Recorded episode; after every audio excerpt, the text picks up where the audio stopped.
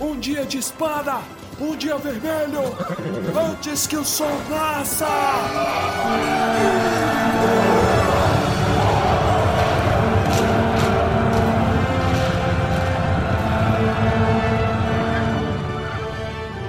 Almares, senhoritos e senhoritas, meu nome é Pedro.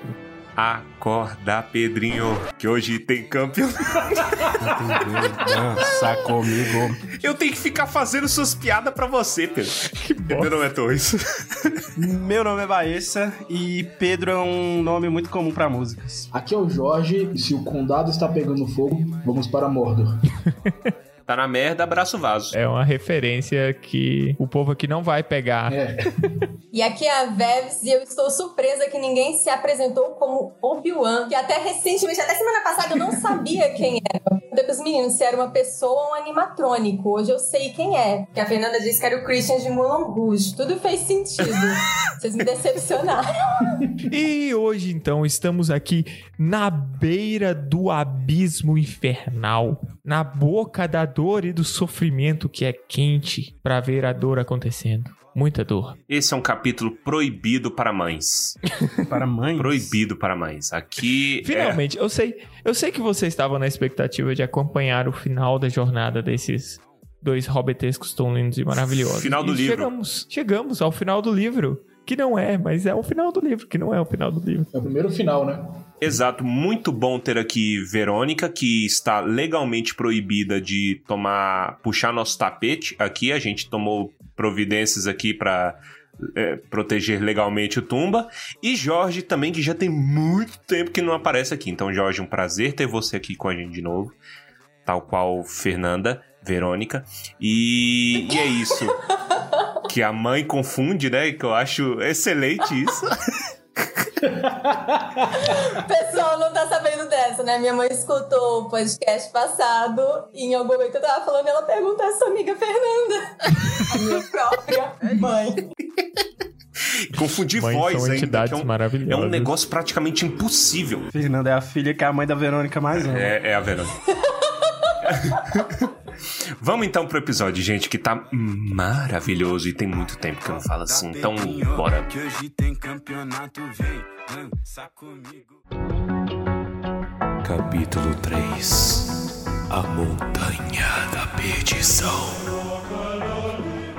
E vamos então começar este episódio e primeiro vamos entender, vamos falar um pouco sobre a estrutura do episódio. Vamos, porque a gente sempre fala a mesma coisa. Essa essa caminhada inicial deles é um, é um processo de tortura extremo, cara. Eu me senti extremamente incomodado porque eu fiquei me imaginando nas condições de você, tipo, você ter um destino que você consegue fazer ali um dia estando em condições normais, mas você tá praticamente rastejando. Você mal tem água. Em vários momentos, eles simplesmente desistem de se esconder, deita e dorme. Eu, no começo aqui, eles estão tipo, mano, tá de boa, velho. se pegar, pegou. Eu imagino eles, eles xingando, né? Falando assim, bicho, vou dormir. Mas pode ter alguém ver, vai, se f... vai, não, não tem ninguém aqui não. Chega esse negócio, tipo, cara, pra quê? Olha, olha em volta, né? Completo desespero. Ele é desconfortável. Desconfortável é uma boa palavra.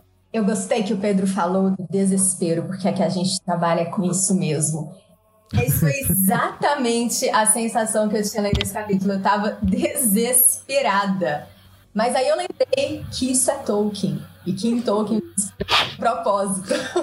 Na verdade, é. Principalmente no Poética. Senhor dos Anéis, existe essa dicotomia entre esperança e desespero o tempo inteiro. E aí eu fiquei pensando, né? Momento etimologia com Veves Vadais. Momento que você não pediu, que eu vou dar gratuitamente, dobrando o Tolkien, né? tá, tá pegando contagioso. É, desespero vem da mesma raiz etimológica que esperança, que é né, do latim esperare, que é quando você tem a expectativa, a confiança de que algo bom vai acontecer. E aí você coloca esse prefixo des, é um prefixo negativo, então você está desesperançoso, você tem uma desesperança, você não está confiante. E aí Tolkien vai trabalhar justamente com essa dualidade, em que você não vai ceder ao desespero, porque você tem que ter esperança até o fim. E essa é a grande diferença entre Tolkien e outros autores que trabalham ali mais ou menos na linha dele e o Green Dark, por exemplo. Em que no Green Dark é tipo choro, sangue, choro de criança, acidente de trem, aí. Andar de rio, atravessar o barco, ficar com o neném, jovem. Vim comentar de livro e terminei aprendendo coisas. É, Sim. Se ferrar. É, filme. É. Ah, a gente já devia ter acostumado três anos já aprendendo coisa contra a nossa vontade. Eu só queria comentar que já é a segunda vez que alguma coisa que a Verônica fala me lembra uma música específica do Padre Marcelo Rossi. Qual Você quer jogar uma bomba dessa e não falar qual é a Não música? sei. É porque quando ela falou Nasgo desceu, desceu ou desceu. Só sei que não sei se a igreja subiu. Se Mordor subiu ou se os Nazgûl desceu. Só que depois ela falou que é, algo bom, é, algo bom vai acontecer. Algo bom vai acontecer. Algo bom Deus tem para nós. Essa é do Padre Marcelo também? Reunidos aqui. Ele já gravou. Primeiro que eu nunca ouvi a música, mas eu fiquei feliz com ele. A pessoa veio ouvir podcast e ganhou o show do Padre Marcelo Rossi. Exato, o Padre Marcelo Rossi, um abraço pro Padre Marcelo Rossi, que, Marombeiro. que já poderia ter feito todos os personagens desse livro, entendeu? Ele, ele enquadra em É todos. verdade. Hoje ele seria provavelmente o Boromir. Boromir, pra meter, O Boromir. pra de- quebrar as noites traiçoeiras na porrada. Um abraço pra Padre Marcelo Rossi, que talvez escute, viu? Vocês nunca duvidem disso aí. Vai que... Voltando pro desespero. Essa primeira etapa consiste nessas. Vamos colocar como tiros. É um, um tiro, né? uma caminhada e um descanso. Uma caminhada e um descanso. Eles têm pequenos problemas durante esse tempo. O primeiro dos problemas é a água, mas eles seguem o caminho dos orcs, o que é arriscado, e que começam a achar água aqui ou ali. Mas aí eles têm que dar um jeito de caminhar, enquanto o Frodo tá cada vez mais debilitado pelo peso da, do fardo que ele tá carregando. E a montanha não chega nunca, cara. E eles estão de armadura ainda, né? de orcs. Sabe uma coisa que eu, eu gosto de pontuar? Ela é- fica mais gritante mais pra frente, mas aqui já dá também. Eu não sei se vocês perceberam que o ponto de vista do Frodo é curiosamente ausente. Mas é, é progressivamente ausente, né? Ele vai sumindo. Por quê? É, e aqui é minha, minha interpretação, né? É, Torres marca registrada, mas aí convidando os, quem tem mais essa leitura. Porque o Frodo não tem lembrança do que aconteceu. Isso é o Sam escrevendo, porque todas essas descrições estão na cabeça do Sam. O Sam está acordado. Neste ponto em que o, Frodo está ausente, ele já está possuído, entendeu? E- e- ele, Gente, eu amei isso. ele já não tem consciência do que está acontecendo. Então não tem Sim, nada, sim. nada. Tipo, é, é- o Frodo desaparece. Tá de- de- em estado de desses estupor. últimos capítulos. Pra ficar aí um tempo pra vocês Pronto. Aí, eu tô aprendendo coisa. Che- Chega de aprender coisa. Mas aí. É, é- é isso, entendeu? Vai progressivamente isso até quando o anel é jogado no fogo, né? Aí você já volta a ter um Frodo, entre aspas, ali, na medida do possível, né? Do estrago, consciente. Muito louco, muito louco.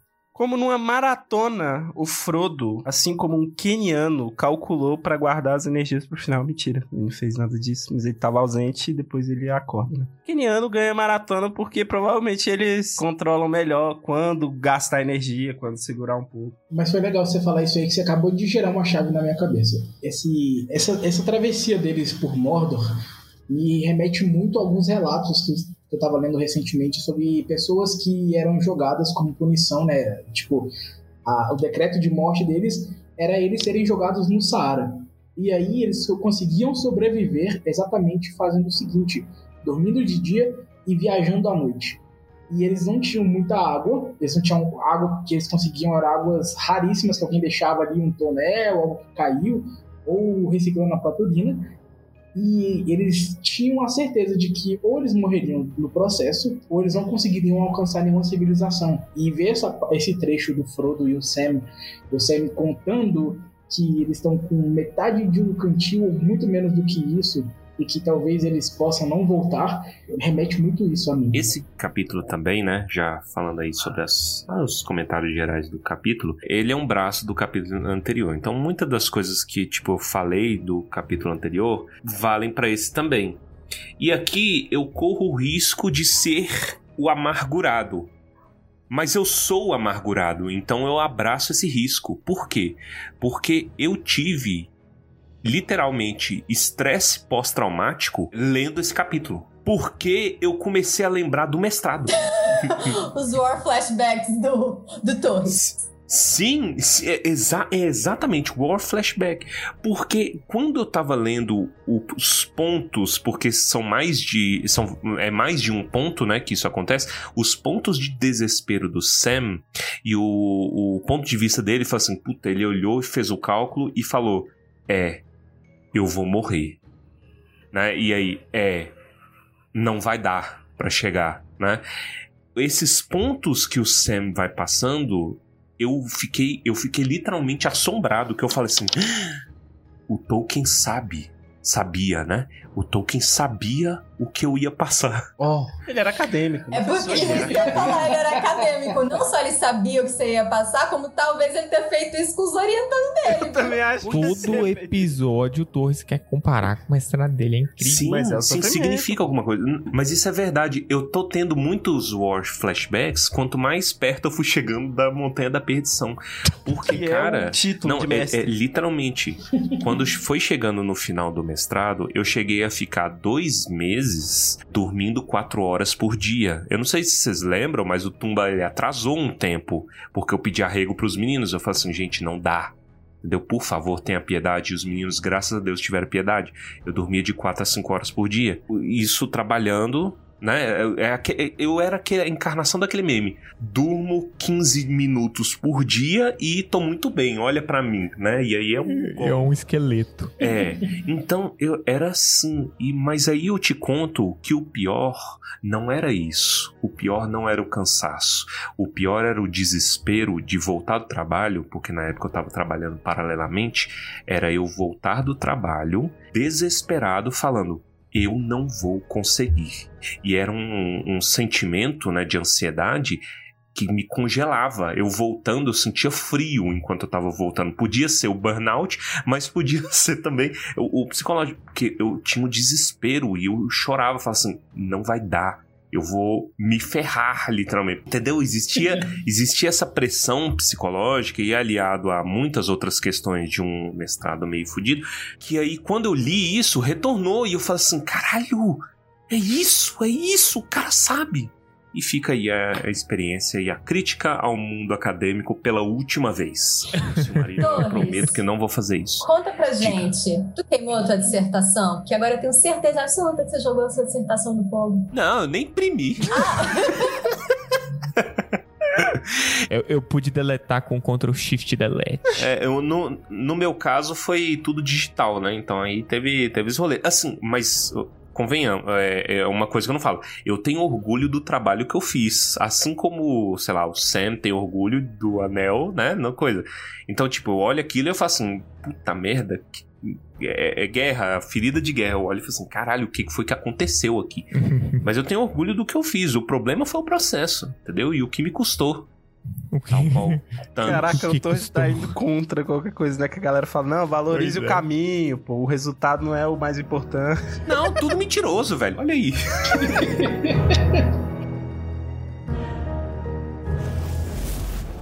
Come on, Mr. Frodo.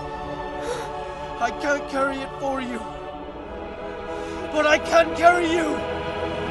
Come on!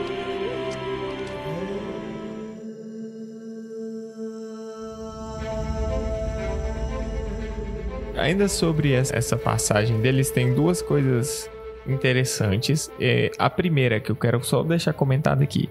Por algum motivo, eles estão racionando comida há não sei quanto tempo. Eles estão racionando água há mais tempo ainda. E o Sam ainda leva todo o equipamento de cozinha dele. As Tramontina Isso tudo, me deixou gente. tão É puto. caro, Pedro. Você já viu o É preço de caro, uma panela tá boa? é. Já viu o preço Gente, de uma você tá de indo pra morte certa. Pô, Pede os elfos pra fazer Ô, uma Pedro, tramontina. Eu tenho certeza que se, só, se a avó de alguém aqui fosse e tivesse Tupperware dentro da mochila, ela ia guardar até o fim. Com certeza. Todas. Com as tampinhas coloridas, uma de cada cor. E, exatamente. Mas eu, eu gosto do, eu gosto do que o Sen fala. Ele fala assim, pô, eu, eu tô guardando tudo isso porque eu acho que eu me apeguei de tanto carregar. Ele é sincero É. com ele mesmo. Eu senti ele jogando fora, eu, eu senti. Quando ele joga no buraco as, as paradas e faz o barulho, eu senti por ele. Fiquei triste. Sabe o que eu reparei também nessa parte? Que o Frodo larga as armas, né? Ele deixa a espada e ele fala: Não, não vou mais usar nem pra atacar, nem pra me defender. Frodo, meu pequeno pacifista. Isso daí já é o que a gente vai ver lá na frente no Expurgo do Condado, em que ele realmente não pega em arma nenhuma. Acho É. bem interessante, diante do contexto aí que a gente já comentou no episódio passado. Mas se não fosse alguém fazendo isso por ele, não teriam pego o condado de volta. Então, assim, é o pacificador. Talvez o Frodo só seja ruim de, de luta mesmo. E Tadinha. A resposta mais simples. Se eu lutar, eu vou morrer, porra. E outra, perder o, o dedo em questão não, já não invalida? Tipo, ele já é ruim, potencialmente ruim, em manejar a espada. E ele ainda perdeu o dedo, então ele, o grip dele tá todo zoado. Ah, Então- entendi. E se ele fosse arqueiro, né? Não, é, não tinha aquela coisa que a maior desonra pra um arqueiro era cortarem os dedos do. É o teu dedo É você não consegue usar como usar. quebrado, né? É, isso é isso. Quebrava os dedos dos arqueiros. Mas ó, Então- o Frodo, então, você tá falando que ele é tipo Chaves. Vem uma luta, ele fala: Não, essa luta é fácil. Me dá outra luta mais difícil. Chapol... É, ah, é, me dá outra. Essa não! Mas olha, depois do inferno que ele fez, tudo é fácil, É né? verdade. Ah, E, e Ah. o, o próprio Frodo ameaça o, Frodo Nilista. o Sam, né? Na hora que o Sam se oferece pra levar o anel, ele fica putaço e vai pra pegar a espada e ele fala: Mas Sam. aí já não é o Frodo, né? Isso, é o Frodo, é o Possessed, é o Frodo possuído. A maldição da residência Frodo. Ainda pegando no gancho do Sam, isso é outra, outra outro sintoma do desespero progressivo, entendeu? Olha, essa é a flechada final que quer dizer eu não vou voltar. Mesmo, entendeu? É, Pois é. E ele ainda denuncia no capítulo, ele fala assim: olha, já tem, já tem muito tempo que eu tô sem esperança. Mas eu ainda tava ali. Porque é, sabe? Que é o que tinha. Assim, isso, inclusive, é uma coisa que eu vi uma galera discutindo recentemente aí pelas redes, que é dessa coisa do sentido da vida. Entendeu? É pesado isso, pra caralho, isso, o, o que tá acontecendo, né? É, é o fim, é Hobbitinho, mas isso como o Baessa já trouxe aqui várias vezes no seu glorioso divã, tem paralelos sérios com muitas doenças da- do ser humano, da psique humana. Por exemplo, o fato de não ter esperança, de estar desesperado, mas ele ainda continua. Por quê? Porque isso aí é o Sam fingindo que tem um sentido. Você já reparou que a gente muitas vezes faz isso? Que a gente vive fingindo como se a vida tiver, fizesse sentido? Já parou pra matutar isso? Tipo, quando a gente leva em, em- é quando a gente leva em stand-by. Isso acontece muito em- em- com, com quem, por exemplo, não crê em um ser superior ou uma coisa assim. Não tô dizendo que todo mundo é assim. Mas a, a gente tá programado a viver como se a vida fizesse sentido. E quando a gente tem um choque, isso é difícil de aguentar. E muita gente, às vezes, tem um choque pesado de. E e hoje em dia, essa é a doença do nosso tempo de nem conseguir fingir mais. Entendeu? E aí eu trago, por exemplo, Eufória. Aí que o Baessa gosta de usar do, do cavalo de Troia. Porque tem um pouco disso também. O que, que é que quando você não consegue nem fingir mais que a vida tem sentido? Aquela desgraceira ali. Mas eu posso lhe corrigir cordialmente. desceu o divã. Às vezes, doença usado errado porque sugere cura. E eu acho que essa condição de desesperança ou de, de sei lá, vazio é uma condição realmente humana.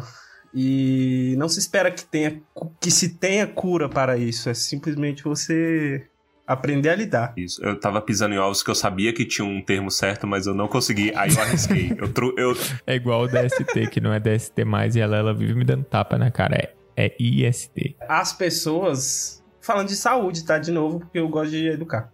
Eu, o super educador. Mas saúde plataforma. não é ausência de doença, cara. É bem-estar. E aí a OMS define cinco coisas como bem-estar: bem-estar físico, mental, é, social, financeiro e espiritual. Que aí entra um pouco no que o Torres falou também, sabe? Estar bem, bem-estar espiritual, e eu acho que ele tocou um pouco nesse assunto, né? Mas você tem que pensar sempre nesses cinco níveis de bem-estar, não de ausência de doença, mas as pessoas pensam isso. E trazendo O Frodo negativou esses cinco aí, viu? Já tá. Ele tirou um em todos os dados referentes a, a- aos esses estados. Entendeu? Que aí é bom, quando você passa, pa- para pra pensar nisso, você vê o tamanho da miséria dele. Nossa, Essa, sim. essa discussão no qual tem esse, esse rolê de é tudo inútil do Sam é uma discussão dele com ele mesmo. E é um momento de. A, a sensação é que é um momento de ruptura, né? Ele chegou ali numa situação em que. Ah, do diabinho no ombro? Não, porque o, o, o Sam, ele tá discutindo. É, é, é. O eu diabinho entendi no- o diabinho no Entendi, ombro. É que é. um Sam de cada lado Isso. Porque várias, ele discute várias coisas aí. Ele discute. O Frodo consegue, o Frodo não consegue. Ele sabe onde são as fendas da perdição? Tá óbvio que não sabe.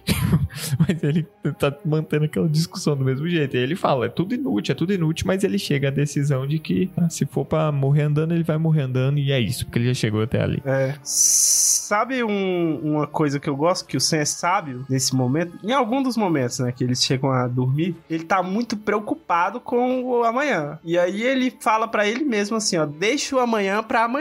Vou aqui tentar dormir aqui. Isso aí é muito... Maior de sabedoria. É, Isso. é muito sábio isso, cara. Isso, deixa, Deixa, pra amanhã. amanhã pra amanhã. E isso Essa é- porque Samwise quer dizer meio sábio. Gente, hoje eu tô misericórdia. Parabéns. A. Vebs Prêmio. Meu Dentro, ó. Samwise quer dizer me, é, que é meio sábio, enquanto Frodo quer dizer sábio, se não me engano. Olha aí. Frodo, do latim... Frodo não sabe de nada. Frodo É o no latim. Tolkien latim. tá fazendo uma. é, não, do latim não, do inglês antigo. É a vibe de Tolkien. Tolkien não curtia muito latim, não. Não, não, é porque o Cortella é do nada, ele puxa uma etimologia. E Frodo, ó, venha do latim. É o Gola Rolê. Esse é o crítico Gola Rolê do país. Desculpa, gente, eu tô com vergonha agora. Não, Não, não. é.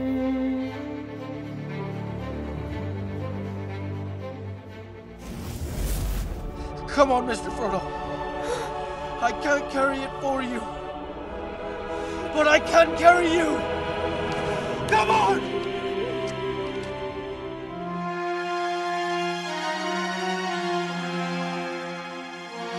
Eu ia falar uma coisa que eu acho interessante. A gente está discutindo aqui essa falta de desesperança, mas existem Essa falta de esperança. A falta, é, a falta, é, a A falta puta falta de sacanagem, né? Mas olha só que bacana. Quando você tá no fundo do poço, só existe uma direção para você ir, né?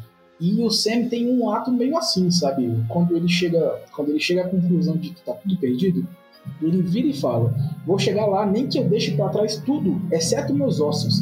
E mesmo e eu mesmo vou carregar o Sr. Frodo lá acima, nem que quebre minhas costas e meu coração.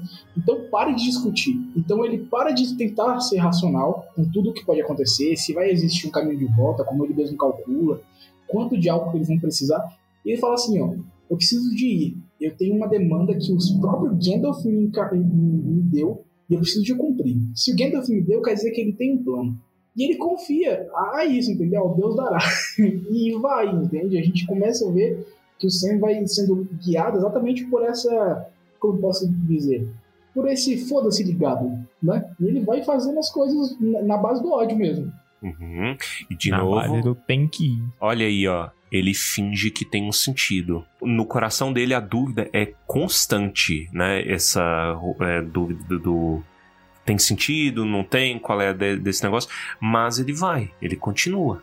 Logo após isso, eles já estão indo pro último arranque. Então, se ele não tivesse essa atitude nesse momento, eles teriam muito mais problemas, porque já estava chegando no limite. E ele precisava que aquilo desse certo naquele momento, sabe? Então, bem colocado. Sabe que você tá falando de fingimento, cara, mas você já parou pra pensar que pra gente dormir, você tem que primeiro fingir que tá dormindo. E aí você consegue dormir. Eu, eu nunca entendi como isso funciona, mas eu, Eu aceito. amo Baez. Então, então funciona de alguma forma, cara. Fingir que tá acontecendo faz acontecer. Fingir que tá Fake until you make it. É tipo isso daí. É. Eu tava aqui pensando que, apesar do Sam ter toda essa dúvida dentro dele, pra quem que ele tá fingindo? Pro Frodo. Porque se. E aí eu, aí eu associo isso com o que o Baessa falou lá no episódio passado, né? De quando você, que o Sam representa ali aquela pessoa que tem que estar do lado de alguém que tá, tá, tá doente, eu posso falar isso? Como é que é? Alguém que está numa condição? Que tá Sei lá acontecendo. que tá doente, porque pode ser uma doença. Pode ser, é, eu pensei que tem uma doença física mesmo, É. mas assim, vocês vocês entenderam, né? Sim, sim. sim. Mas assim, a pessoa que tá servindo ali como esse apoio, e às vezes ela mesma tá completamente assim, na dúvida, completamente destroçada, mas ela precisa se manter firme pela outra. E eu vejo o Sam fazendo muito disso daí. E o Sam é um ponto forte muito grande em todo esse, todo esse capítulo, né? O tempo todo. Porque o Frodo realmente já tá domado. Tem, igual o próprio, o próprio Sam observa que vira e mexe, a mão dele tá indo ali ao anel e parece que há um, um bate na cabeça do Frodo e a mão volta a repousar.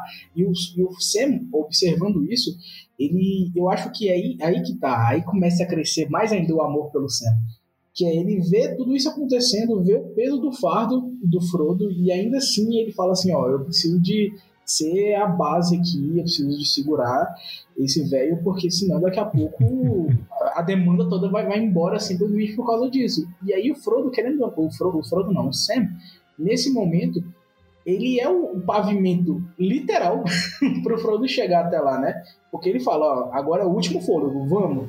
E aí o, o, o Frodo diz que não aguenta mais, tudo mais, e aí ele volta a reiterar o que ele já tinha dito, que se o Frodo não conseguisse, ele ia carregar. Ele fala, né?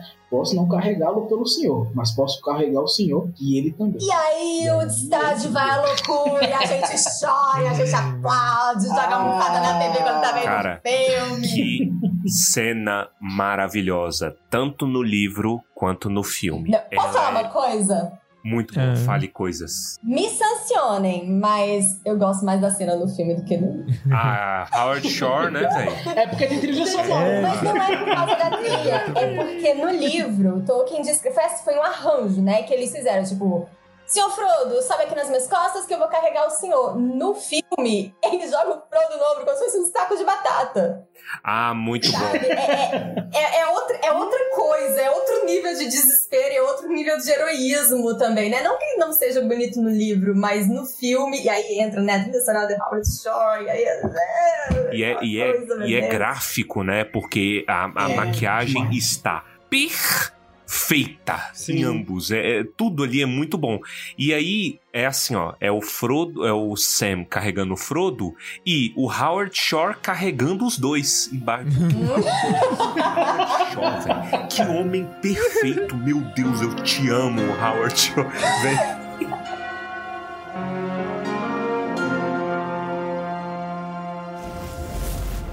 Come on, Mr. Frodo. I can't carry it for you. But I can carry you. Come on!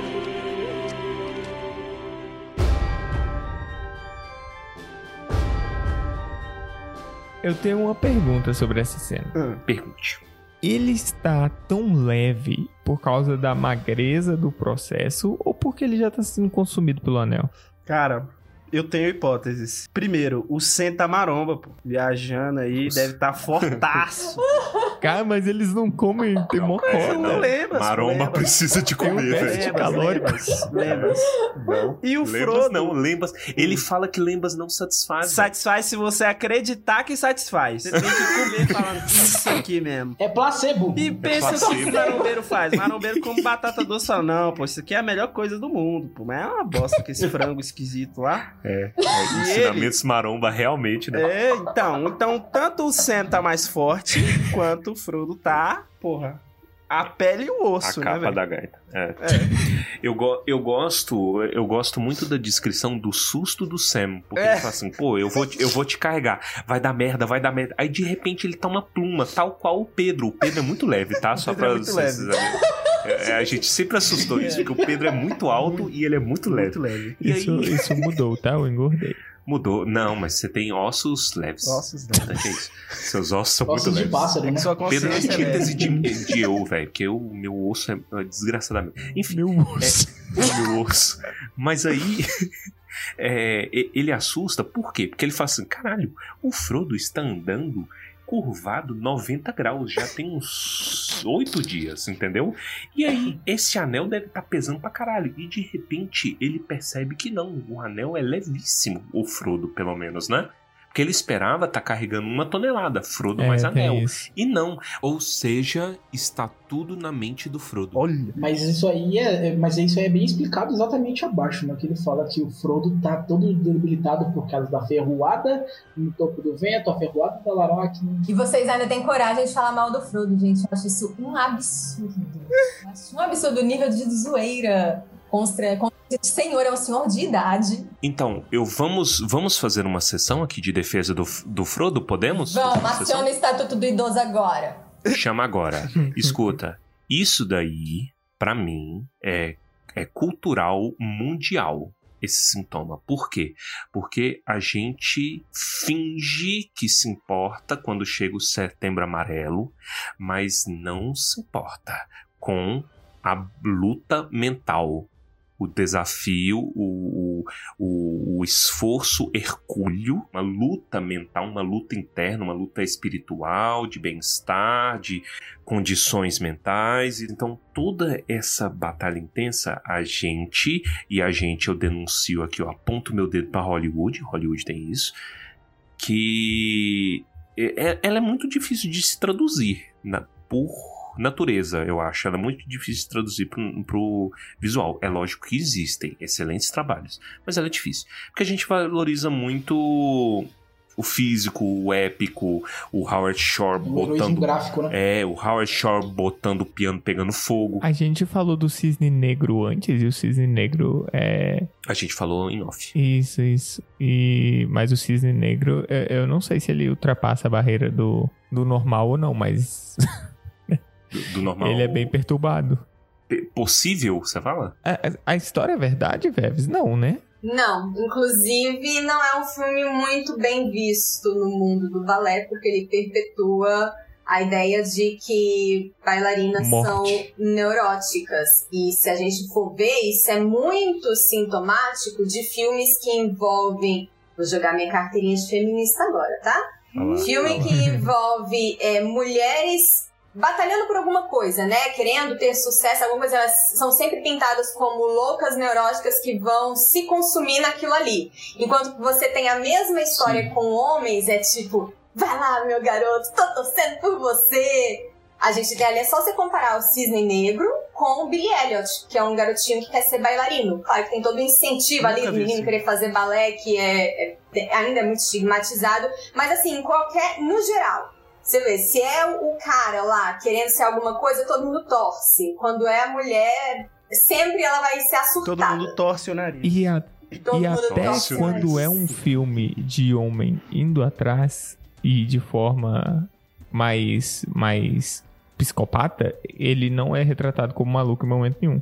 Que é o Whiplash lá, por exemplo. Nossa, Nossa, perfeito, perfeito. É tipo, é, é esforço, é esforço, é esforço, mas não. Tipo, é bem Uhum. diferente na Nossa, hora que E ao você mesmo tempo, né? A busca pela perfeição, mas a gente É torce ali pelo menino e tudo mais. Não torço, eu odeio esse filme. Se a gente quiser fazer uma comparação é, datada, né, pra, pra ver bem que, ver que o sintoma não é de hoje, a gente pode fazer Flashdance com, por exemplo, Rock, né? Que é, é- é- são histórias parecidas, a menina tá ali ferrando o tempo todo, mas as pessoas sempre olham com aquele olhar, né, tipo, hum, acho que não é pra você. Uhum. E o cara, no final, tem, tem uma música inclusive, tocando pra ele, levantam ele e tudo mais, entendeu? Então, por É exemplo, complicado. pegando nesses esquemas, é, o Frodo ele acaba tendo essa essa alcunha de molenga. O Frodo falha.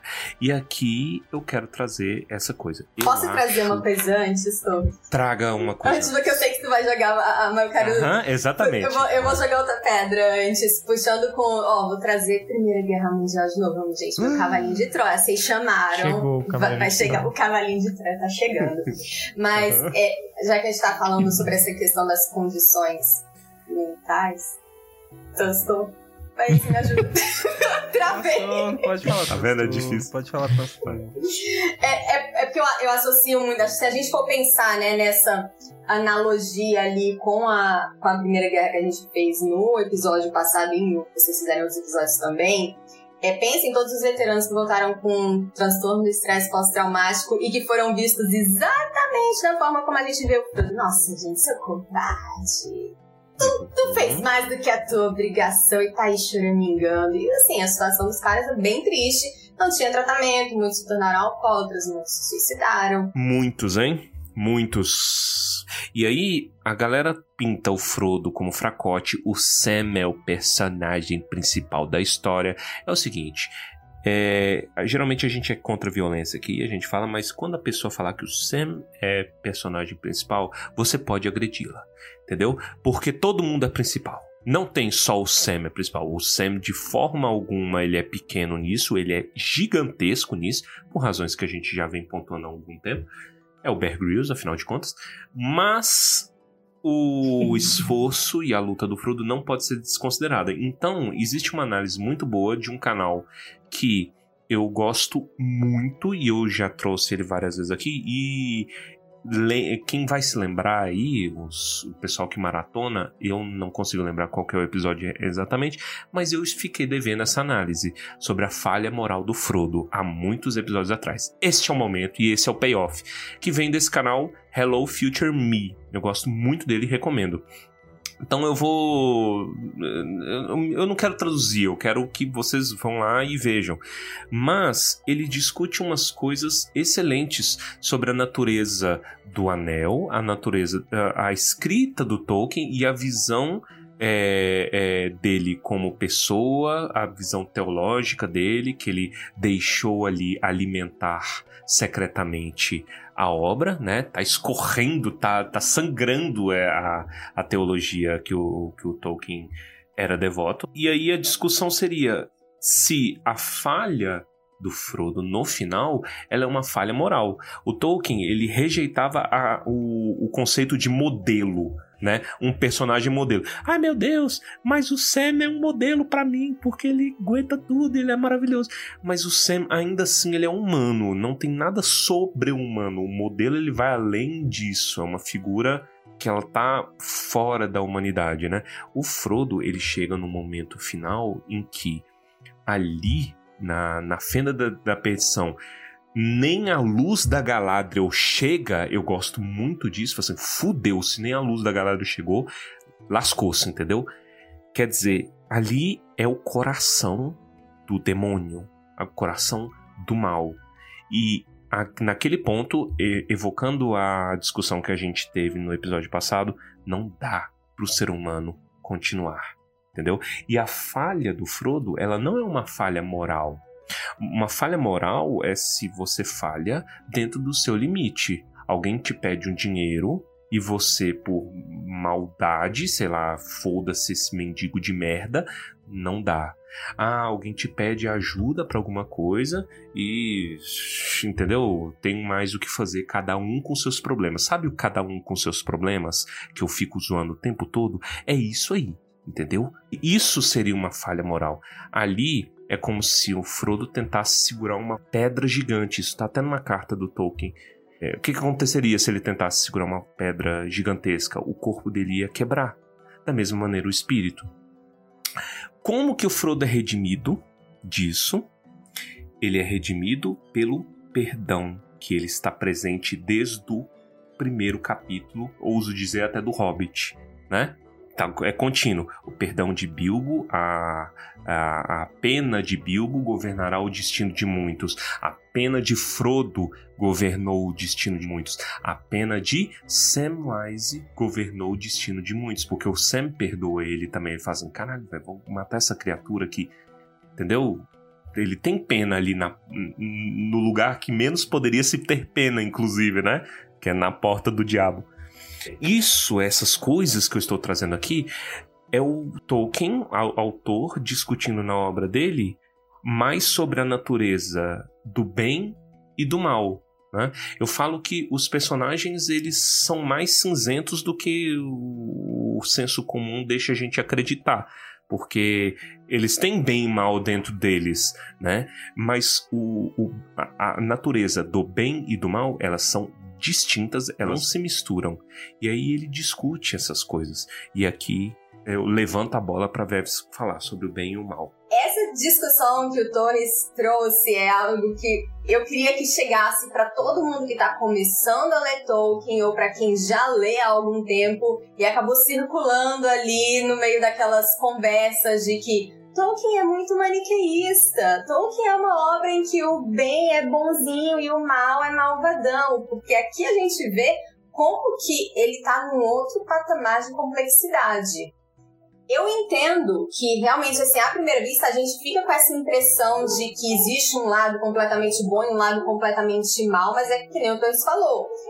Para Tolkien, a discussão que ele traz sobre bem e mal não é uma discussão aqui no nível do mundano, no nível do ordinário. É no nível extraordinário, é um nível completamente sobrenatural. Em que a gente tem uma força benigna e a gente tem o mal existindo, mas com aquela ressalva de que não são forças de igual poder, porque senão isso seria maniqueísmo e Tolkien não era maniqueísta, né? No mundo de Tolkien, o mal não faz nada, ele não consegue criar nada, só corromper aquilo que foi criado pelo bem. Pelo amor de Deus, parem de usar essa frase para falar mal da série. Amém. Correto. A Veves incorporou o Dinho do Ela, né? Assassinas, né, velho? Pelo amor de Deus, parem com essa porra! E, e- e- toda, essa, toda essa discussão sobre a falha moral do Frodo, se houve uma falha moral ou não, no Legendário, Tolkien ele vai mostrar que o mal, ele sempre vai existir. E que não é uma regra que o bem vai triunfar sempre. Que a impressão que as pessoas têm, né, que em Tolkien o bem sempre, sempre triunfa. Gente, desculpa, você não passou da página 2. Que o que a gente tem ali é que mesmo quando triunfa, não é aquele final, novela do Manuel Carlos, sabe, a Bossa Nova, Helena ali no Leblon. Não, logo mais o mal volta novamente, que é a longa derrota aí do Bingo Torres. E por isso que o bem precisa estar sempre operando e se renovando. Onde que caberia a gente falar de uma falha moral? No George Martin e que a gente não tem esse poder sobrenatural, a gente não tem essa discussão mais metafísica, digamos assim, sobre bem e mal. Ali a gente fala, né, o que ele diz, né, o mal que existe no, no coração do, do ser humano, o coração do ser humano luta com ele mesmo.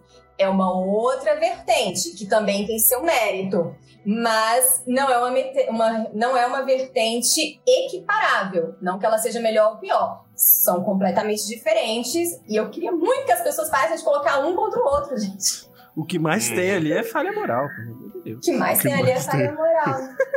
Mas ele mesmo se coloca, ele fica fazendo uma zoeirinha porque ele, ele gosta. Na verdade, gente, lá vai eu dar a passada de pano pro eu não consigo. Passa pano. Ué, o que ele critica são aqueles que vieram depois e que imitaram Tolkien. Uhum. Ele, ele não critica o Tolkien exatamente. Ele dá lá as alfinetadas, coisas que ele não gosta, mas até isso aí até a gente faz, né? Tem coisa aqui nos seus É, imagem também que exatamente. não gosta, tá- e tá tudo bem. Vai é embora. sobre isso e tá Quem tudo bem. Quem é George Martin em frente ao Tumba do Baile? O, o que aconteceu é que ali nos anos 80, 70, 90, muita gente que não alcançou esse patamar ali que o Tolkien estava trazendo dessa discussão de bem e mal, eles sim trouxeram obras completamente rasas e completamente maniqueístas, e você tem ali o grupinho do bem e o grupinho do mal. E ele falou: eu vou fazer algo subvertendo essa galera, não necessariamente subvertendo o Tolkien. Que ele fala, não, o Tolkien fez muito bem o que ele fez. O problema é a galera que veio depois. Isso. É, Eu, eu acho que às vezes a, a- leitura moderna das pessoas mesmo, né, da, no- da nossa modernidade, que confunde as coisas e acha que o Tolkien é parte do trope. Não. Entendeu? Ele, ele tá acima do trope, porque o trope foi o, o. Eu esqueci a tradução certa do trope. Qual que é a palavra? Tropo. Ou lugar comum. Tropo? É tropo ou lugar Tropo? comum. Existe. Essa palavra não Tropo? existe. Usa existe? lugar Tá. comum, existe. Mas usa lu- lugar comum que eu Tropo? acho que. Lugar comum é bom. Então, ó, tipo Câmara assim, comunal. é, o, o Tolkien, o Tolkien está acima desse lugar comum, entendeu? Porque o cara inventou um negócio e, e é perfeito o que a Vez falou. O, o, problema foi depois. Todo esse, esse diálogo que, a, que vocês estão tendo me lembrou muito sobre uma, uma discussão lá na frente, na quarta era, do Borlas, falando sobre falando sobre o mal, né? Que tem que é inclusive Daniel Sherrill, que era o que o Tolkien escreveu a continuação de Seus Anéis, mas ele deixou para lá. E ele fala, ele tem um debate exatamente sobre isso aí. E tem um, um, trecho, se eu não me engano, eu esqueci o nome do autor, mas tá, no, tá na Valinor. Se alguém procurar, vai encontrar. Mas o trecho fala o seguinte, ó. Então por que você está tão preocupado? Perguntou Saelon. Se um homem tem um belo jardim com muros fortes, então ele possui tanto quanto qualquer outro homem pode administrar para seu próprio prazer. Ele fez um intervalo, enquanto mantiver a força da vida dele. Ele acrescentou: quando esta falha, é por que se preocupar, né, por que se ocupar qualquer outro, outro mal menor? Pois então ele deverá deixar seu jardim para sempre em breve, e deverão cuidar das ervas daninhas. Mas é, se a gente for parar para pensar, é o seguinte: você tem um mal agindo, mas é aquilo que a gente sempre fala a obra toda. São os pequenos pontos, as pequenas plantinhas que você deixa de, de, de arrancar é que vai corromper o seu jardim. E as pessoas nunca estão preocupadas com essas ervinhas. Eles esperam elas se tornar um grande mal e todas as flores morrerem, né? Então é legal a gente prestar atenção nessas pequenas ervinhas. Quem lê o legendário, quem entende o legendário, que é muito diferente de só ler, né? Que fique bem claro e a gente consegue ver essa clara evidência aí com as pessoas atacando diretamente a série sem ter visto, né? Que é o seguinte, você tem ali ao longo de todo o legendário, pequenos pontos, pequenos momentinhos ali. É um Valar deixando um, um, ser menor fugir e não chamar ele de volta para ter um tete a tete, sabe? Que vai culminar no fim da terceira era lá, com o Frodo, tendo toda essa carga que a gente poderia aqui somar todos os anos da, da Terra-média, que, que, querendo ou não, cai em cima de um pequeno, de um hobbit, entendeu? E a gente vê isso aí e não tem como não associar esse, essa metáfora do jardim ao Sam, que é o jardineiro, sabe? Que tá tentando ali podar ao máximo todas as ervas daninhas que podem ferir o Frodo, mas não consegue também, entendeu? Porque é um esforço coletivo que faz o. Porque o Frodo tá virando uma erva daninha. Exatamente. Frodo quer dizer erva daninha. Entendeu? Mas aí, ó, tipo, é seguindo a linha de vocês, por exemplo, em relação ao, ao bem e o mal, né?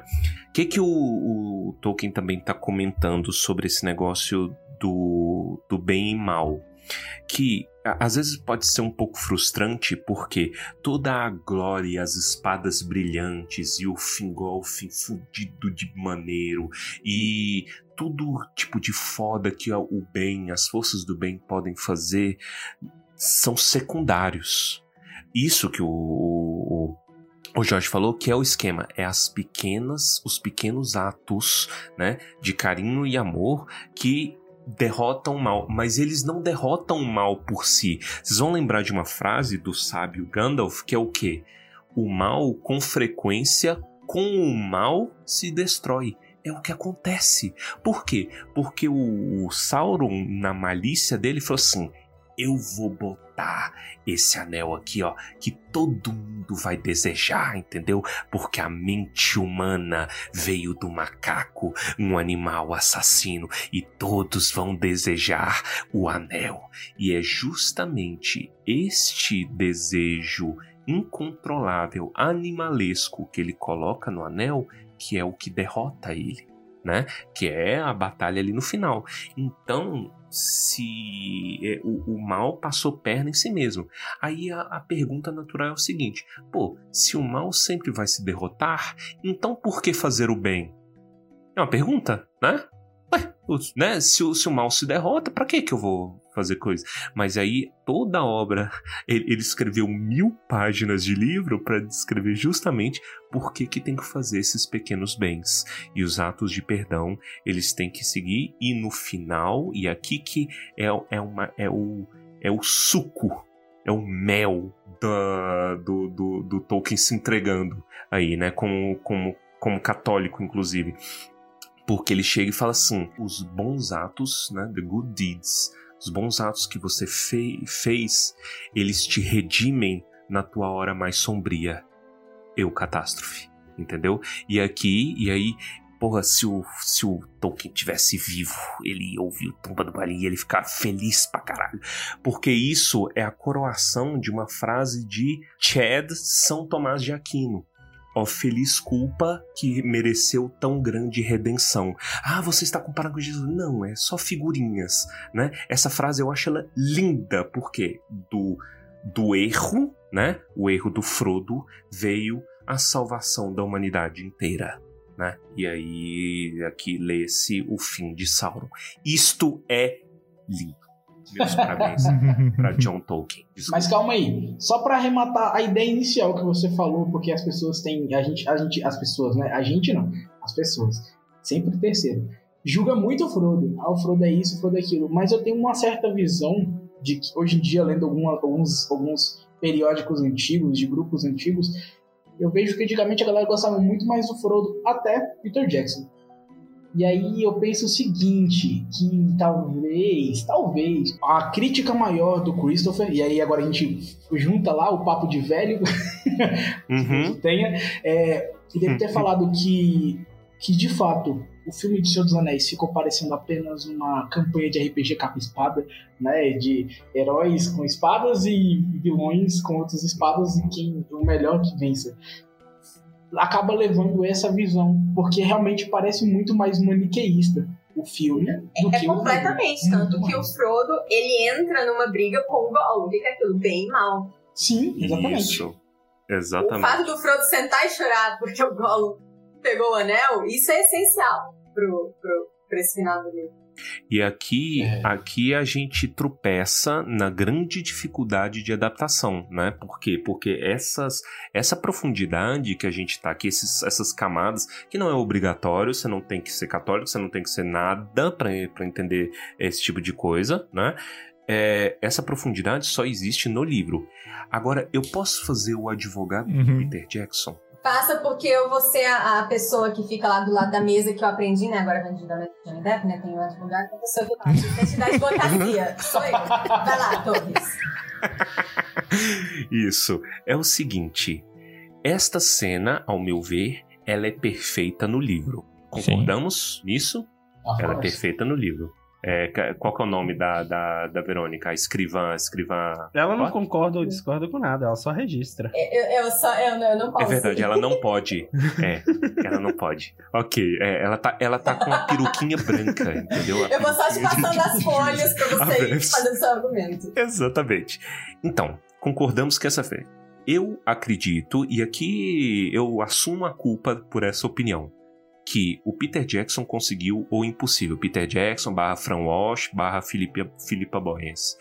Ele conseguiu o impossível, que é aperfeiçoar essa cena, apesar das imperfeições. Ela tem as dificuldades que o, o Jorge pontuou excelente.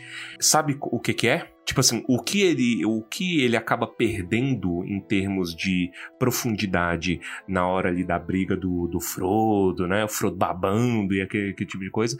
E, ao meu ver, ele ganha quando ele resolve colocar uma cena.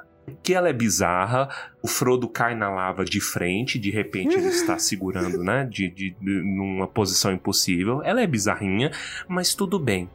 Que cena que eu estou falando? Don't You Let Go. Tá que pariu. Essa cena é perfeita com o Howard Shaw carregando ali, gritando com o, o- o- gemendo com o, o- o piano pegando fogo nas costas. Essa cena é perfeita. Isso é É pra gerar de tensãozinha, que no livro não tem tensãozinha, né? Você tem uma briga, mas não tem. Mas, e filme sempre tem que ter aquele negócio. Você sabe que não vai dar nada. Cara, o ódio que dá quando a praga cai na lava Fica e não rindo. morre. Por que, que ela não morre? O anel tá chamando o Frodo. Essa é a última tentativa de ganhar alguma coisa. Vem, Frodo. Don't you let go. Ele resume o filme nessa frase. Ele resume a história nessa frase. Ela é excelente. E no momento que o Frodo segura, o anel cai e rabo. E todo mundo chora. Posso fazer você chorar mais um pouquinho? Sabe qual é o paralelo que essa cena faz? Indiana Lá Jones. no final do Sociedade. Lá no final do Sociedade do É. Anel, quando o Sam tá se afogando e o Frodo segura ele. Oh, é É a verdade. mesma coisa, só que ao Rima contrário. visual. Isso é Rica. É, a rima riquíssima, Rima- rima rica, rica, riquíssima. Eu tenho um quadro com essa, com essa imagem. A gente deveria ter chamado a, a Beatriz pra, pra participar aqui. Bia sempre sofre tentando defender menino Harry das atrocidades que o roteiro faz com ele. Porque todos os momentos de heroísmo do Harry, eles deram pra Hermione, o Harry fica parecendo iludido com magia até o último ano de Hogwarts. E acontece uma coisa parecida com, o- com o Frodo nos Seus Anéis, que todos os momentos de heroísmo dele também ou não existem ou são dados pra outros personagens, e aí sempre é a mesma coisa, né? Ele anda, olha pra trás. Oh, Sam. É isso. Frodo. no- Oh, Sam. No, no filme não tem o Frodo e o Sam se arrastando como insetos pra chegar no final do- da jornada, né? No filme. Isso é anticlímax, né, brother? Ah, É. não sei. Ia, ia aparecer soldado, cara, da Que é- Primeira Guerra. A Verônica ia ficar feliz. A Verônica. A Verônica. Ponto. Prioridades. Alegre a Verônica.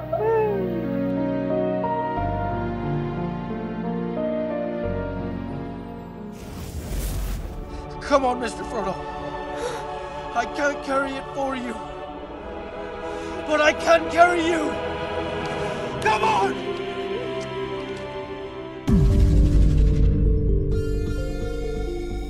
Em termos de capítulo, Um termo. Fechou? Fechou, chegamos ao final, com ele se arrastando como um inseto, segundo o Baez. Não, é, não, ele se arrasta como inseto, aí tem toda a queda do anel. E aí ficam os dois lá, porra, né, se lamentando. Mas ali. na saída ele sai praticamente se arrastando. É né? verdade. E aí o capítulo termina falando que ele tá feliz de ter o, o Sam ao lado dele no fim de tudo, né? E isso é muito bonito, cara. Isso é amizade, cara. Isso aí é a fundação do Tumba, cara. Se a gente tiver É que viver algum Olha. tipo de fim, É verdade. que seja com vocês ao meu lado.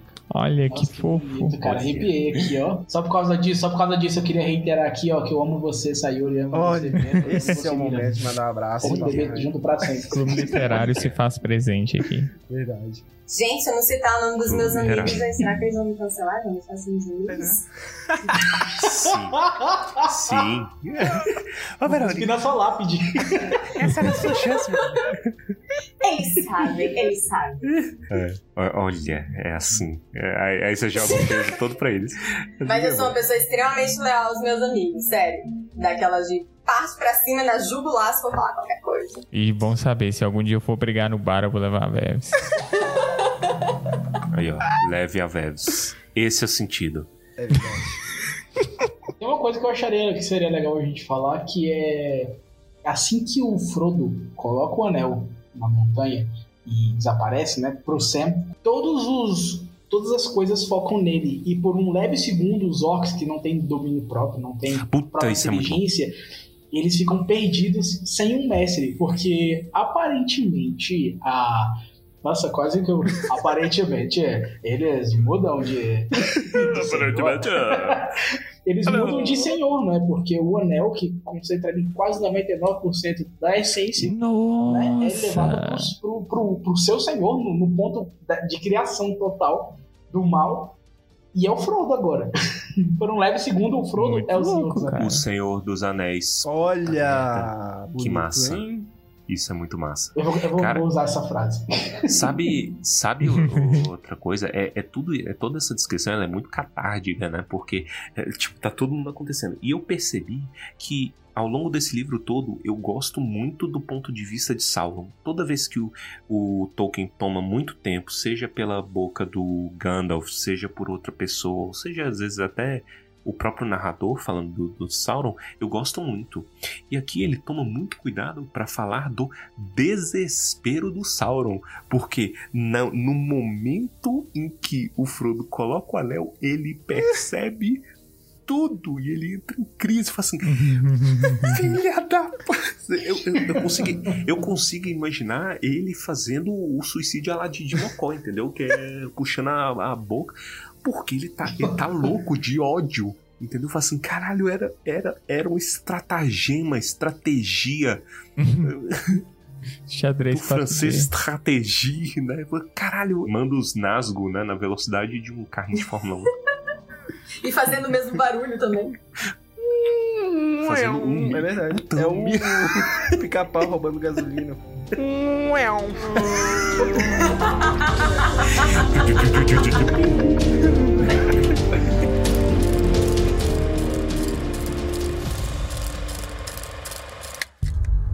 A trilha continuava subindo. Logo fazia outra curva e no último trecho ao leste entrava num corte ao longo da face do cone e chegava à parte escura na encosta da montanha, a porta da Samanthnau. Distante, agora erguendo-se em direção ao sul, o sol perfurando a fumaça e a névoa queimava luminoso, um disco vermelho opaco e ofuscado. Mas toda Mordor jazia ao da montanha, uma terra morta, silenciosa, envolta em sombras, aguardando algum golpe terrível. Sam atingiu a boca escancarada e espiou lá dentro. Estava escuro e quente, e um rimbombar profundo agitava o ar. Frodo! Mestre! Não houve resposta. Por um momento ficou ali parado, seu coração batendo com temores alucinados, e então mergulhou na escuridão. Uma sombra o seguiu. No primeiro momento, não conseguiu ver nada. Em sua extrema necessidade, puxou mais uma vez o frasco de Galadriel, mas ele estava pálido e frio em sua mão trêmula. E não jogava luz alguma naquela escuridão sufocante. Sam chegara ao coração do reino de Sauron e as forjas de seu antigo poder, as maiores da Terra-média. Ali, todos os outros poderes eram subjugados. Temeroso, ele deu alguns passos incertos no escuro e então, de repente, veio um clarão vermelho que se ergueu nos ares e atingiu o alto teto nu. Então Sam viu que estava numa longa caverna ou túnel que fora cavado dentro do cone fumegante da montanha. Mas apenas um pouco adiante, seu chão e as paredes dos dois lados se abriam numa grande fissura, da qual saía o clarão vermelho que ora se erguia e ora se extinguia na escuridão. E todo o tempo lá embaixo havia um rumor e uma agitação como de grandes máquinas pulsando e trabalhando. A luz irrompeu outra vez, e lá, na borda da fissura, na própria fenda da perdição, estava Frodo. Negro contra o clarão, tenso, ereto, mas imóvel como se tivesse sido transformado em pedra. Mestre! Então Frodo se mexeu e falou com uma voz clara. Na realidade, com uma voz mais clara e poderosa do que Sam jamais o ouvira usar, e que se erguia acima da pulsação e dos abalos da montanha da perdição, retumbando no teto e nas paredes. Cheguei. Mas agora minha escolha é não fazer o que vim aqui para fazer. Não vou realizar este feito. O anel é meu. E de repente, colocando-o no dedo, desapareceu da visão de Sam. Sam abriu a boca assombrado, mas não pôde gritar, pois naquele momento muitas coisas aconteceram. Alguma coisa golpeou violentamente pelas costas. Suas pernas ficaram presas por baixo e ele foi jogado de lado, batendo a cabeça contra o chão de pedra. Uma sombra escura pulou sobre ele. Sam ficou deitado e imóvel, e por um tempo tudo ficou escuro. E lá, bem distante, no momento em que Frodo colocou o anel e o reivindicou para si mesmo, exatamente ali na Samafnaur, o próprio coração de seu reino, o poder de Barad-dûr sofreu um abalo e a torre tremeu dos alicerces até o topo orgulhoso e cruel. De repente, o Senhor do Escuro percebeu a presença do Hobbit e seu olho, penetrando todas as sombras, atravessou a planície na direção da porta que ele fizera e a magnitude de sua própria loucura revelou-se a ele num clarão cegante. E todas as estratégias de seus inimigos foram finalmente desnudadas diante de seus olhos. Então, sua ira encandeceu-se numa chama devoradora, mas seu medo ergueu-se como uma vasta fumaça para sufocá-lo. Pois ele sabia do perigo mortal que estava correndo, e percebia o fio pelo qual estava agora pendurado seu destino. De todas as suas estratégias e teias de medo e traição, de todos os seus estratagemas e guerras, sua mente se libertou, e todo o seu reino foi atravessado por um tremor.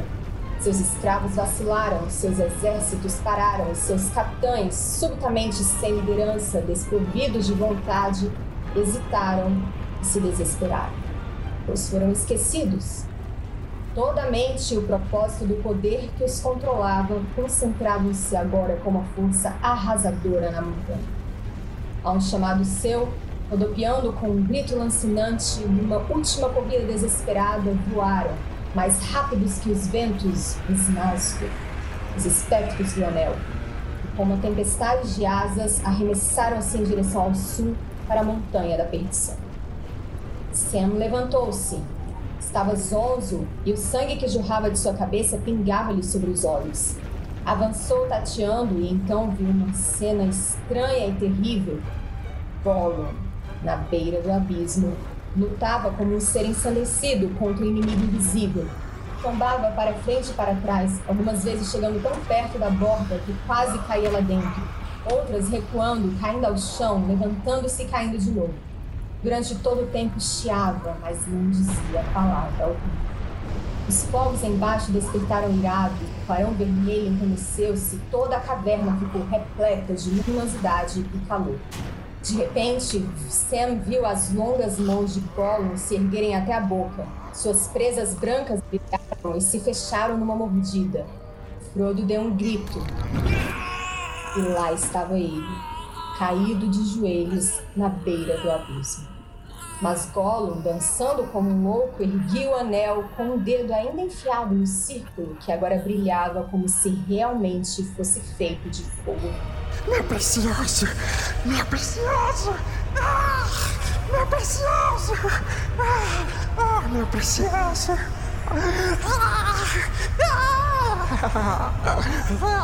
E assim, no momento em que erguia os olhos para se regozijar com sua presa, deu um passo grande demais, tropeçou, vacilou por um momento na beirada e então, com um grito agudo, caiu.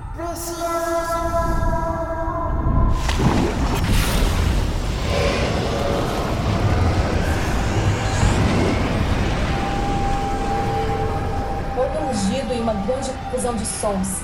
Labaredas se alçavam e lambiam o teto. A pulsação cresceu num grande tumulto e a montanha tremeu. Sam correu até Frodo e, levantando-o, carregou-o até a porta. E ali, na soleira escura da Samathnaur, bem acima das planícies de Mordor, tal estupefação e terror sobrevieram que ele ficou parado, esquecido de todo o resto, imóvel como alguém que foi transformado em pedra. Teve uma visão rápida de nuvens rodopiando e no meio delas, torres e ameias altas como colinas, fundadas sobre um poderoso trono de montanha acima de abismos incomensuráveis. Grandes pátios e calabouços, prisões sem olhos, íngremes como penhascos e portões escancarados, feitos de ferro e pedra da montina. E então, tudo acabou. Torres caíram e montanhas deslizaram, paredes desmoronaram e derreteram, esboroando-se. Enormes espirais de fumaça e jatos de vapor subiam, subiam e se espalhavam até formarem um teto semelhante a uma onda ameaçadora. E sua crista alucinada se crispou e veio descendo e cobrindo tudo, esfumando sobre a terra. E então, por fim, através das milhas da planície, chegou um ribombo, crescendo até se tornar um estrondo e um rugido ensurdecedores. A terra tremeu, a planície arfou, abriu-se em brechas e Orodruin cambaleou. Chamas se lançavam de seu topo fendido. Os céus explodiram em trovão, cortados por relâmpagos. Como chicotes açoitando, caiu uma torrente de chuva negra. E no coração da tempestade, com um grito que atravessava todos os outros sons, rasgando as nuvens, os Nazgûl vieram.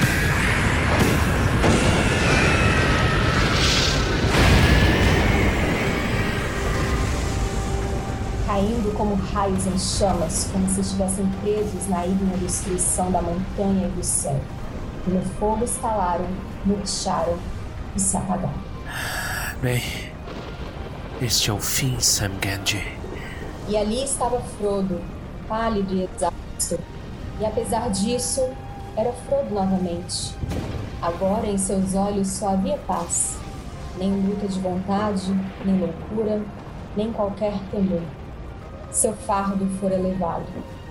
Ali estava o querido mestre dos doces dias do condado. Mestre! Gritou Sam caindo de joelhos.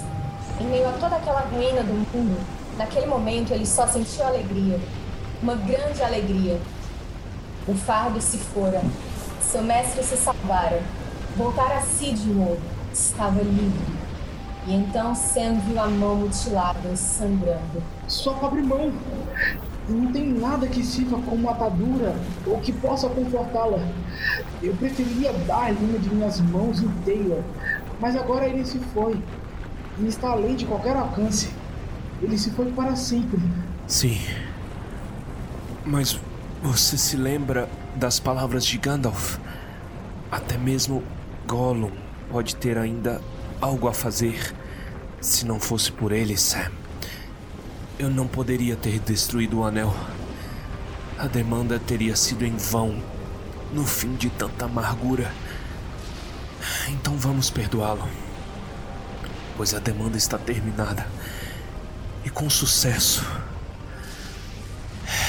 E tudo está acabado.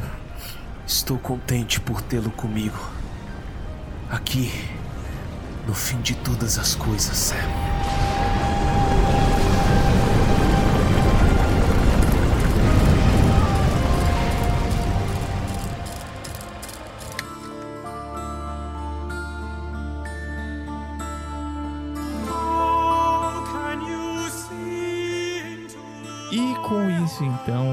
Essa discussão eclética, talvez? A gente falou de A tudo. gente falou de tudo, a gente agradou todos os povos, nós somos o Norvana da mídia. É, a gente gostaria de agradecer a vocês, nossos queridos ouvintes, como sempre. Isso aqui só acontece por causa de vocês, então muito obrigado. Não deixem de nos seguir nas redes sociais, Tumba do Balim no Instagram, Tumba do Balim no Twitter, ou e mande e-mail pra gente no tumbadobalim.gmail.com.br. A gente vai gostar de receber e de interagir com vocês por lá. E, e nesse episódio, ó, Opa, episódio. Olha, falando que nem nenê. Com o Dwairo. minha voz falhando. Do Airo. É, e nesse episódio tivemos duas participações especiais. Veves Nanda, que já é de casa. Muito obrigado, Veves. Meninos, muito obrigada pela oportunidade de ter participado mais uma vez desse, desse capítulo maravilhoso. Sério, muito obrigada mesmo. Maravilhoso. Olha. Tá vendo? Deu catástrofe. E Jorge, também voltando. Alguns bons episódios. O quê? Já gravou alguns episódios aí com a gente, né? E eu que agradeço. Eu quero falar duas coisas. A primeira é que esse capítulo tem uma ligação sentimental comigo e nesse último mês muito maior. Eu, inclusive, já, já falei Torres sobre isso.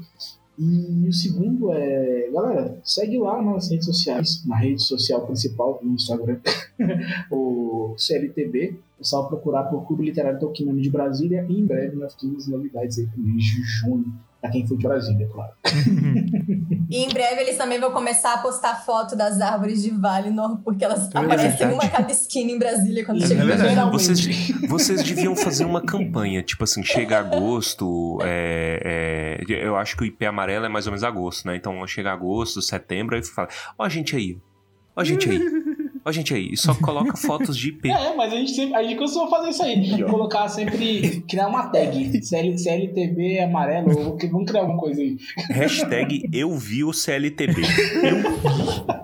Bom, muito bom, muito Gruda bom. no muito carro, bom. né? Eu tava lá. E vamos então para os comentários cretinos extremamente sucintos do episódio de hoje. E hoje eu quero começar com o Baessa. Eu fiquei pensando, quando o Sam levantou o Frodo e tava leve, me veio na cabeça o Thor e o Mjolnir, que alguém provavelmente consegue levantar o Thor com o Mjolnir na mão. E aí eu fiquei pensando, será Hum. que essa pessoa é digna?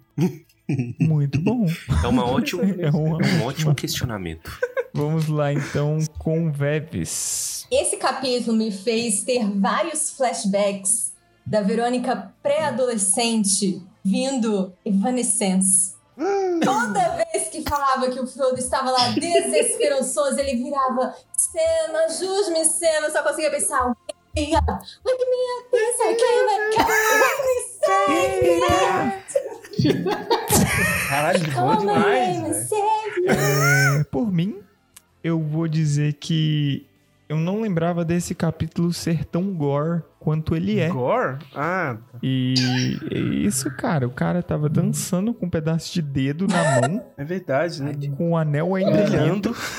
Sei lá, a descrição meio, meio surtado pra mim. É só isso. Eu, eu estava lendo, eu senti um nível de, de nojinho que Olha. normalmente eu não sinto lendo Tolkien. E, e sorte sua que o Peter Jackson não comprou a ideia, tá? Porque os- aquele filme do Peter Jackson lá.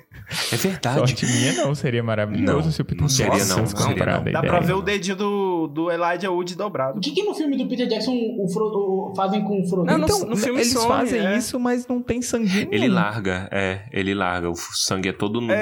dedo do, do- Tipo, ele tira o dedo É e joga é forinha. O efeito, o efeito prático ali é tão aparente que eles evitam mostrar a mão do Frodo pós-mordidinha do... Mutilada. é, mordidinha É, do ele é- é- é- foi, foi um golpe de respeito, viu? Porque se o, se o, se o Peter Jackson tivesse invocado ali o passado dele, É, ele ia destruir três filmes em cena. senhora. De sangue jorrando do dedo. Vamos lá então com o Jorge. O Sam guardou as panelinhas dele lá e tudo mais. É, é sério, gente. Panela é bom demais. E quem, quem se muda sabe com quanto panela é necessário. Essas panelas ficaram lá como, um- como uma forma de memória. Tipo, ninguém voltou lá. Tipo, é panela, gente. tipo, as pessoas cruzam estados por panelas, de verdade. É verdade. Tipo, eu cruzaria Mordor novamente só pra reaver minhas panelas. Nossa, isso é com certeza uma frase que o Podia ter, né, falaria. velho? Um spin-off de um orc achando as panelas e usando. Aí Legal. vai, são quatro águias, né? Três levando É. gente e uma levando as panelas. Ele guardou certinho onde tava a panela. E aí ele, no final, né? Quando o fim de todas as coisas, aí ele tá mirando certinho no lugar, né? E ele vê um meteoro saindo da, da, da montanha da perdição e caindo certinho no lugar onde tava. Tá, essa era a minha panela. Eu não tenho uma alegria nessa vida. Caraca. E vamos agora então encerrar com Torres. Eu tomo dois comentários, um cretino e um sucinto. Começo com sucinto. Uhum. que é, é uma coisa que eu percebi nessa, nessa, nessa releitura, né? É que provavelmente o Sam e o Frodo eles acreditavam que era o fim do mundo mesmo. Né? É um, uma boa O fim de É, eles, fins. É. o, Tá, tava tudo explodindo, lava caindo. isso, inclusive, às vezes pode até ter batido uma raiva, fazendo caralho, falaram que ia resolver as coisas, nós acabamos de destruir o mundo, velho, jogando, jogando essa merda aqui, o que aconteceu? E, bom, por fim, né, aqui nós terminamos o Retorno do Rei, então eu quero dizer o seguinte, que eu fico feliz que vocês estejam comigo aqui no fim de todas as coisas. E, e esse, esse sentimento, né, é, esse sentimento aí da- do, do Frodo que o Baessa já evocou ao longo do episódio, né? Que é justamente a dignidade de você ter é, a pessoa no final, né? Você ter uma pessoa importante. Então, acabou me dando um sentimento bem, tipo, digno e pesado ao mesmo tempo. Tipo assim, poxa, é uma dignidade muito grande. Eu gostaria de morrer assim. Então, se o fim do mundo chegar, que seja falando essas coisas. E aí agora vocês têm que tomar cuidado, porque tudo que eu falo nesse programa acontece. Então, então, então, Fiquem alertas aí, gente. Eu sou... Qualquer coisa, se aparecer um vírus aí, a pandemia mundial, vocês ficam atentos. Tá? É, eu já avisei da varíola do macaco. Tô aqui há três meses avisando vocês do macaco animal assassino e aconteceu. Verdade. Gente, eu amei que o Tony falou. Agora a gente terminou o retorno do. Capítulo 3.